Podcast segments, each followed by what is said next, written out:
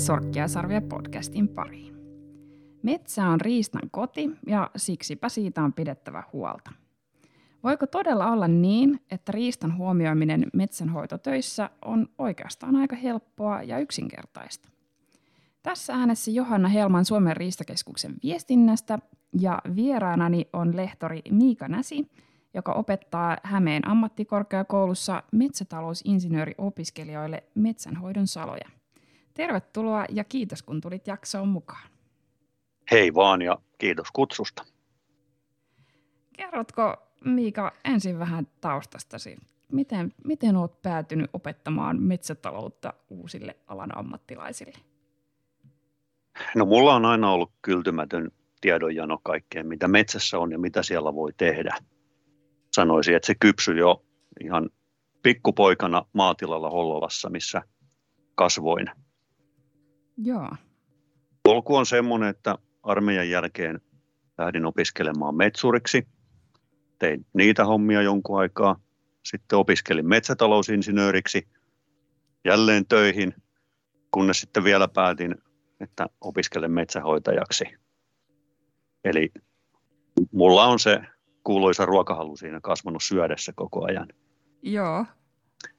Ja valmistuessani metähoitajaksi sitten Evolla tuli lehtorin paikka auki ja hain sitä ja muutaman vuoden olen, olen täällä nyt touhuillut. No riista-asioissa mulla on pohjana sitten elämänmittainen aktiivinen harrastus,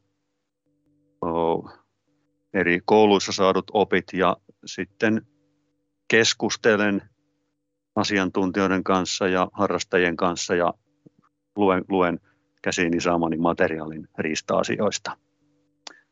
Että kuvailisin itseäni metsä- ja riistamieheksi sydäntä ja sielua myöten.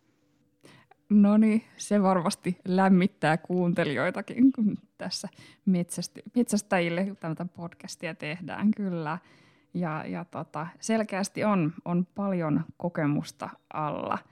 No sitten sä varmaan osaatkin sanoa hyvin, että millainen on riistan näkökulmasta hyvä metsä? No riista tarvitsee suojaa ja ravintoa. Suoja, se voi olla raivaamatta jätetty pienialainen kohde, jonkunnäköinen luontainen tiheikko tai vaikka sitten ihan tuuhea alikasvuskuusi siellä täällä. Joo. No sitten ravintopuoli riippuu riistalajista. Tässä riistametsähoidossa mennään metsäkanalinnut edellä, eli hirvieläimillä ja suojaravintoa riittää. Niiden osalta painopiste on siinä riittävässä metsästyksessä. Mutta metsäkanalinnuista, niin metsohan hakoo talvisin männyissä. Hakomännyistä puhutaan. Syksyisin myös haapaa ravintopuu. Sitten teeri tarvitsee koivuja ja pyyleppää. Marjoja syö nämä kaikki mainitut, ja erityisesti sitten poikaset tarvitsee varvuston antamaa suojaa, eli ihan pienet poikaset syö, syö sitten hyönteisravintoa, mitä sieltä varvukosta löytyy. Joo. Eli, eli jos yksinkertaistaa, niin riistan näkökulmasta metsässä pitäisi olla suojaa, ravintopuita, marjaisia kankaita. Sitten erityisesti metsän osalta rauhalliset soidinalueet ja kaikkien näiden, näiden osalta, niin ne poikueiden elinalueet, niin ne on tosi tärkeitä. Ja, ja kanalintupoikueiden el, elinalueesta niin, niin nostasin kyllä soide- ja kankaiden vaihettumisvyöhykkeet, tämmöiset valoisat, marjaisat vyöhykkeet ja sitten vesistöjen rannat on toinen selkeä. Okei, joo. No tuossa tuli kieriteltyä aika, aika monta erilaista keinoa, jo, oikeastaan niin kuin hyvin just yksinkertaistunut suojaa ja ravintoa kyllä. Mutta tota, millaisia keinoja nyt metsänomistajalla on tavallaan konkreettisesti nyt näin huomioida riista, se, se riistan tarvitsema suoja ja ravinto metsän käsittelyssä. Että tota, ja kuitenkin metsänomistajalle on varmasti tärkeää, että ei, ei ylimääräisiä suuria kustannuksia siitä syntyisi tai, tai puuntuotanto mitenkään heikkenisi. No, no riistametsähoidolla tarkoitetaan ihan normaalia hyvän metsähoidon suositusten mukaista metsähoitoa, kannattavaa puuntuotantoa, joiden ohessa sitten riista otetaan huomioon. Sitä voidaan tehdä jo hyvin pienillä toimenpiteillä, tai Joo. jos metsänomistaja haluaa, niin me voidaan tehdä vaikka koko tilalle suunnitelma riista edellä. Eli okay. ne, on, ne on helposti toteutettavia toimenpiteitä ja metsänomistajalle täysin vapaaehtoisia. Se on tärkeää. No sitten kustannuksista. Vaikka me jätettäisiin 10 hehtaarin harvennusakkualueelle kuin yksi leppä pystyyn pyytä varten, niin voidaan me sille yhdelle lepäruipelollekin joku aina laskea. No joo, olet Mut ihan että, oikeassa, joo. Kyllä, mutta että jo hyvin pienilläkin kustannuksilla niin riistaa voidaan huomioida. On käytännön miehiä, tykkään ottaa käytännön esimerkkejä, niin tämmöinen kuvitteellinen. Oletaan, että metsänomistaja tekee laajahkon harvennushakku. No, sen yhteydessä jätetään esimerkiksi, jos löytyy puuntuotannollisesti vähän arvoisia paikkoja, noin louhikoita, suopoteroita, tämmöisiä, jätetään niihin muutama riistotiheikkä. No sitten sieltä löytyy sieltä suon ja kankaan laidalta vaihettumisvyöhyke. Joko jätetään se hakkuun ulkopuolelle tai varovasti vaan poimintahakkuita tehdään siinä. Ja sen lisäksi sitten hakkuun laidalle säästetään muutamia isoja koivuja. No toki riippuu nyt sitten, miten isolla alueella ja mitä puita tarkkaan ottaen säästetään, mutta tämmöisessä tapauksessa kustannukset voisivat olla jotakin kymmeniä euroja, ykkössatasia ehkä. Joo, mutta sitten kuitenkin tavallaan vaikutus voi ollakin aika suuri. Niin, eli esimerkiksi tässä tapauksessa ihan mahdollista, että se metanomistaja mustikkareissulla löytää pyypoinkuen sieltä suolaidalta ja talvella voi näyttää, että lapsen lapselle, että katoppa kun on teeriparvi ruokailemassa noissa koivuissa, mitkä ukki on tuohon niille säästänyt. Eli elämä on valintoja myös metsänomistajalle. Haluaako sieltä metsästä jokaisen euron talteen vai, vai haluaako tehdä tämmöisiä pieniä toimia sitten luonnon hyväksi. Ja mun näppituntuma, kun paljon metsänomistajien kanssa keskustelee, myös tutkimustietoa on, niin metsänomistajalla on paljon halua huomioida rista- ja monimuotoisuusasioita, mutta se on tärkeää, että sen tulee tapahtua vapaaehtoisuuspohjalta ja sitten neuvonnan kautta. Joo, joo. ja nyt tietysti tässä näin lehtorin roolissa, niin, niin saat sitten vietyä tätä, tätä tietoa myös sitten tuleville opiskelijoille, että, tai opiskelijoille, että, että sitä neuvontaa saadaan sitten jatkettua laajemmalle. Kyllä, ja se on niin kuin, sanotaan, että nykyaikaista hyvää metsäammattilaisuutta, myös, myös tuntaa ainakin perusteet riista- ja monimuotoisuusasioista. Sitä asia meille kyllä, kyllä viedään.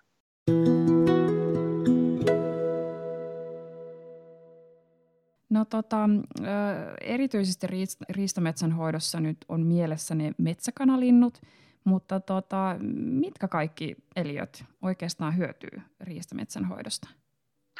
No, no nyt on erittäin kiinnostava kysymys, jota on tutkittu vähän.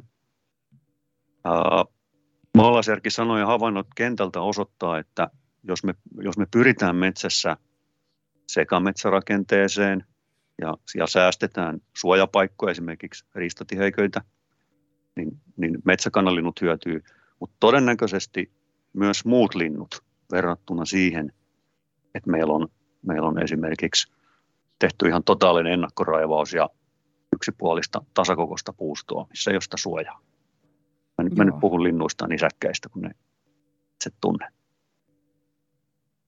Uh, mun arvio, joka ei perustu tutkimukseen, mutta hypoteesina, että et, et esimerkiksi tutuista lintulajeista joku peukaloinen, punarinta, metsäkirvinen, jos siellä on joku kostee potero, niin metsäviklo voisi olla hyötyjiä. No sitten jos, jos esimerkiksi riistatiheiköissä on järempää puustoa, lahopuustoa, niin miksei tiaiset, tikat, pöllöt.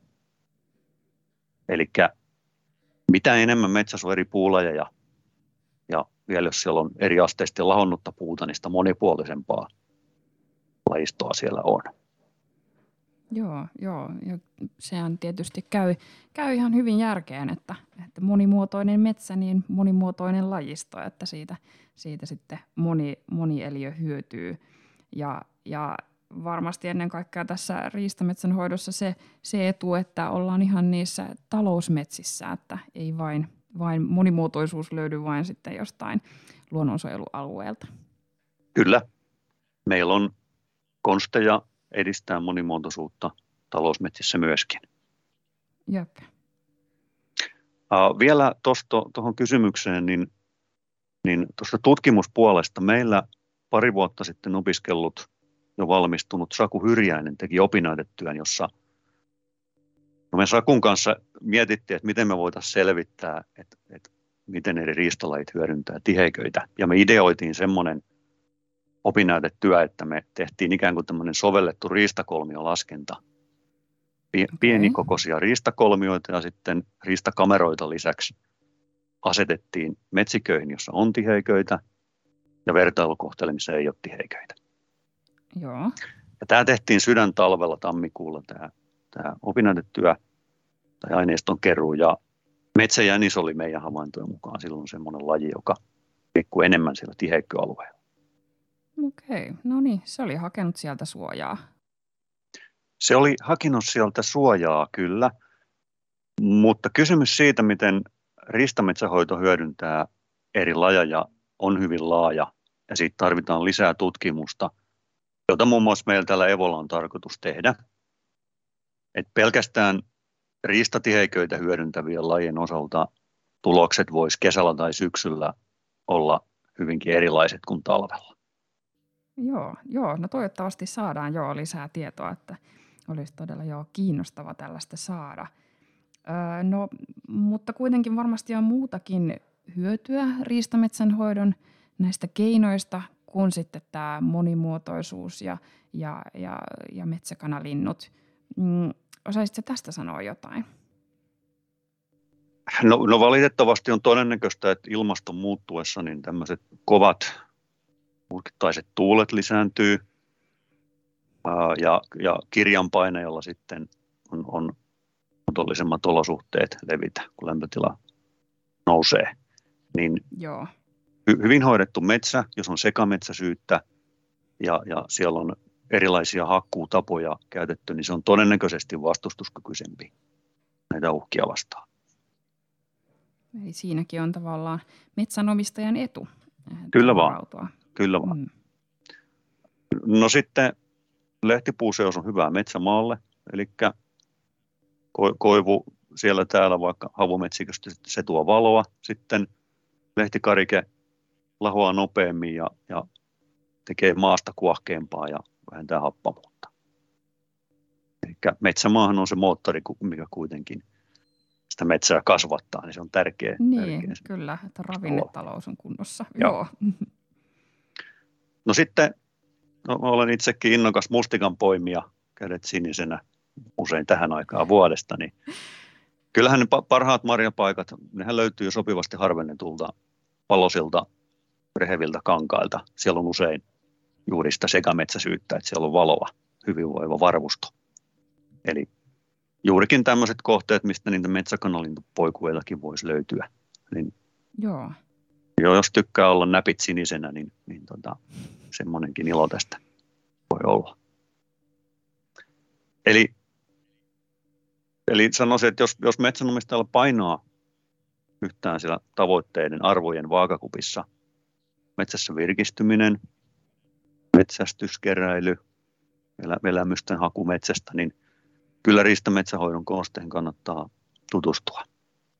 Joo, no nyt sait kyllä kuulostamaan erittäin hyvältä kyllä diililtä tämän, että, että tota, pienellä vaivalla niin, niin, tai pienillä kustannuksilla niin, niin voi saada aika, aika paljon hyötyjä mm. niin sitten, sitten tota, ihan itselle kuin sitten, sitten muulle luonnolle.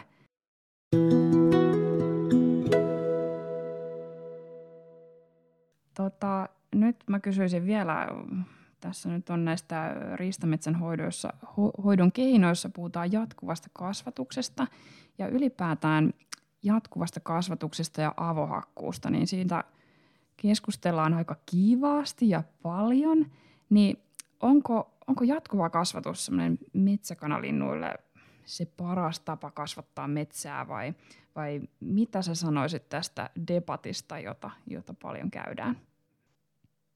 No, no minua hämmästyttää, kummastuttaa metsäkeskustelussa semmoinen ehdottomuus. Eli, eli jatkuva kasvatus pienaukkojen poimintahakkuineen, niin se on, sitä kuvataan niin kuin, sen metsätalouden tuhona niin ainakin vahingollisena tai sitten vaihtoehtoisesti tämmöisenä ylivertaisena menetelmänä. Ja taas sitten jaksollisessa kasvatuksessa vahvasti korostetaan avohakkuita, vaikka se on yksi vaihe siinä sadan vuoden metsänkierrossa ja sitä ennen se on pitkään huojinut puus toisena harvennusmetsänä ja pian avohakkuun jälkeen sinne sitten, kun uudistamista huolehditaan, niin siellä on terhakka taimikko. Joo. E- eli, eli mä alleviivaan sitä, mun vinkki metsänomistajalle olisi, että ihan tavoitteista riippumatta, että pidä kaikki konstit työkalupakissa. Käytä sitä, Just. mikä sopii millekin kohteelle ja omiin tavoitteisiin. Joo, joo kyllä. Et kohteesta ihan riippuu. Kohteista riippuu ja metsänomistajan tavoitteista ja ammattilaisilta saa toki aina sitten apua. Joo, joo ja avoimin mielin. Avoimin mieli, nimenomaan. Eli, eli ilman muuta, jos, jos riista, monimuotoisuus, virkistäytyminen painaa, painaa taas siellä metsänomistajan tavoitteissa, niin, niin kannattaa pitää jatkuva kasvatuskeino valikoimassa. Joo. Mutta niin kannattaa pitää jaksollinen kasvatus avohakkuinenkin. Eli sanotaan, että meillä on uudistusikäinen, hyvin tasakokoinen kuusikko, jossa vielä ehkä maan nousema lahottaa sitä, sitä metsää, niin kyllä sanoisin, että niin riistan kuin taloudellisesta, taloudellisestakin näkökulmasta niin hyvä ratkaisu avohakkuu, kulotus jos mahdollista ja sitten uudistaminen sekapuustoiseksi taimikoksi. Joo, tässä kuulostaa siltä, että niin, niin usein kun aina keskus, tällaisessa yhteiskunnallisessa keskustelussa aiheet menee vähän juupas, eipäs musta valkoiseksi keskusteluksi, niin, niin, niin virkistävää kuulla tällainen, että on näitä eri harmaan sävyjä ja johonkin paikkaan voi sopia toinen ja toisen toinen. Juuri näin. Ja millä keinolla ikinä metsänomistaja päättää metsien hoitoa, niin rista on aina mahdollista huomioida. Että on se sitten jaksollinen kasvatus, jatkuva kasvatus, mitä, mitä vaan tehdään, niin aina voidaan riistaa huomioida siinä ohessa. Joo, mahtavaa. Öö, opetat tosiaan riistametsän hoitoa HAMKin metsätalousinsinööriopiskelijoille, niin onko heille jokin aihe tässä vieras tai herättääkö jokin tietty asia aina ihmetystä? Ähm, opiskelijoiden aikaisemmissa kosketuspinnasta osaamisessa riista-asioissa siinä on suurta vaihtelua. Joo. Meillä on Evolla opiskelijoina ihan sanoa elämäntapa metsästäjiä ja toisaalta sitten henkilöitä, joilla ei välttämättä ole riista-asioihin mitään kosketuspintaa aikaisemmin. Ja, ja, ja tämähän on hirveän, hirveän hieno asia, että siellä on sitten kokene, kokeneemmat kaverit tuo sitten väriä keskustelua ja uusia näkemyksiä ja siellä opettajakin oppii aina jotain.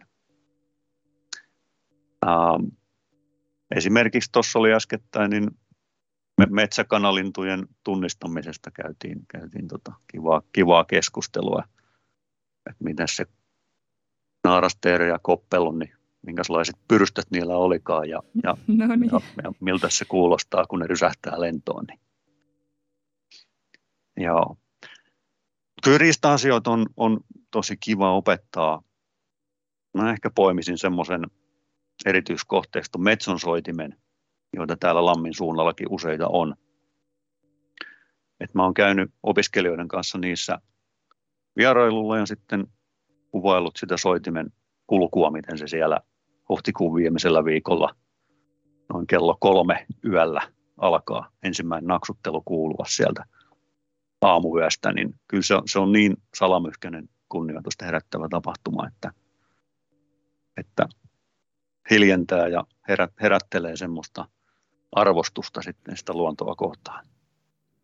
Joo, joo, kyllä. Ja, ja, ja tästä jo välittyy se, että ei ole vain tiedon välitystä, vaan se on oikeastaan myös tämmöistä, haetaan sitä tunnetta. Että tarvitaan se tunnesuhde siihen metsään ja riistaan. Niin, no, kaikkea sopivasti mm. tasapainossa. Mm, niin, kyllä. Joo. Hei, kiitos vielä kerran Miika, kun tulit mukaan tähän podcastiin. Mä itsekin opin tässä paljon. Kiitos. Riistametsän hoidosta löytyy lisää tietoa osoitteesta riistametsä.fi. Riistainfosta puolestaan löytyy Hämeen ammattikorkeakoulun ja Suomen riistakeskuksen kuvaamia videoita siitä, miten metsäkanalinnut otetaan huomioon metsänhoidossa. Tässä Sorkkia ja Sarvia podcastissa otamme pyrähdyksiä eräelämään ja käsittelemme laajasti erilaisia metsästyksiin liittyviä aiheita. Pysy kuulolla!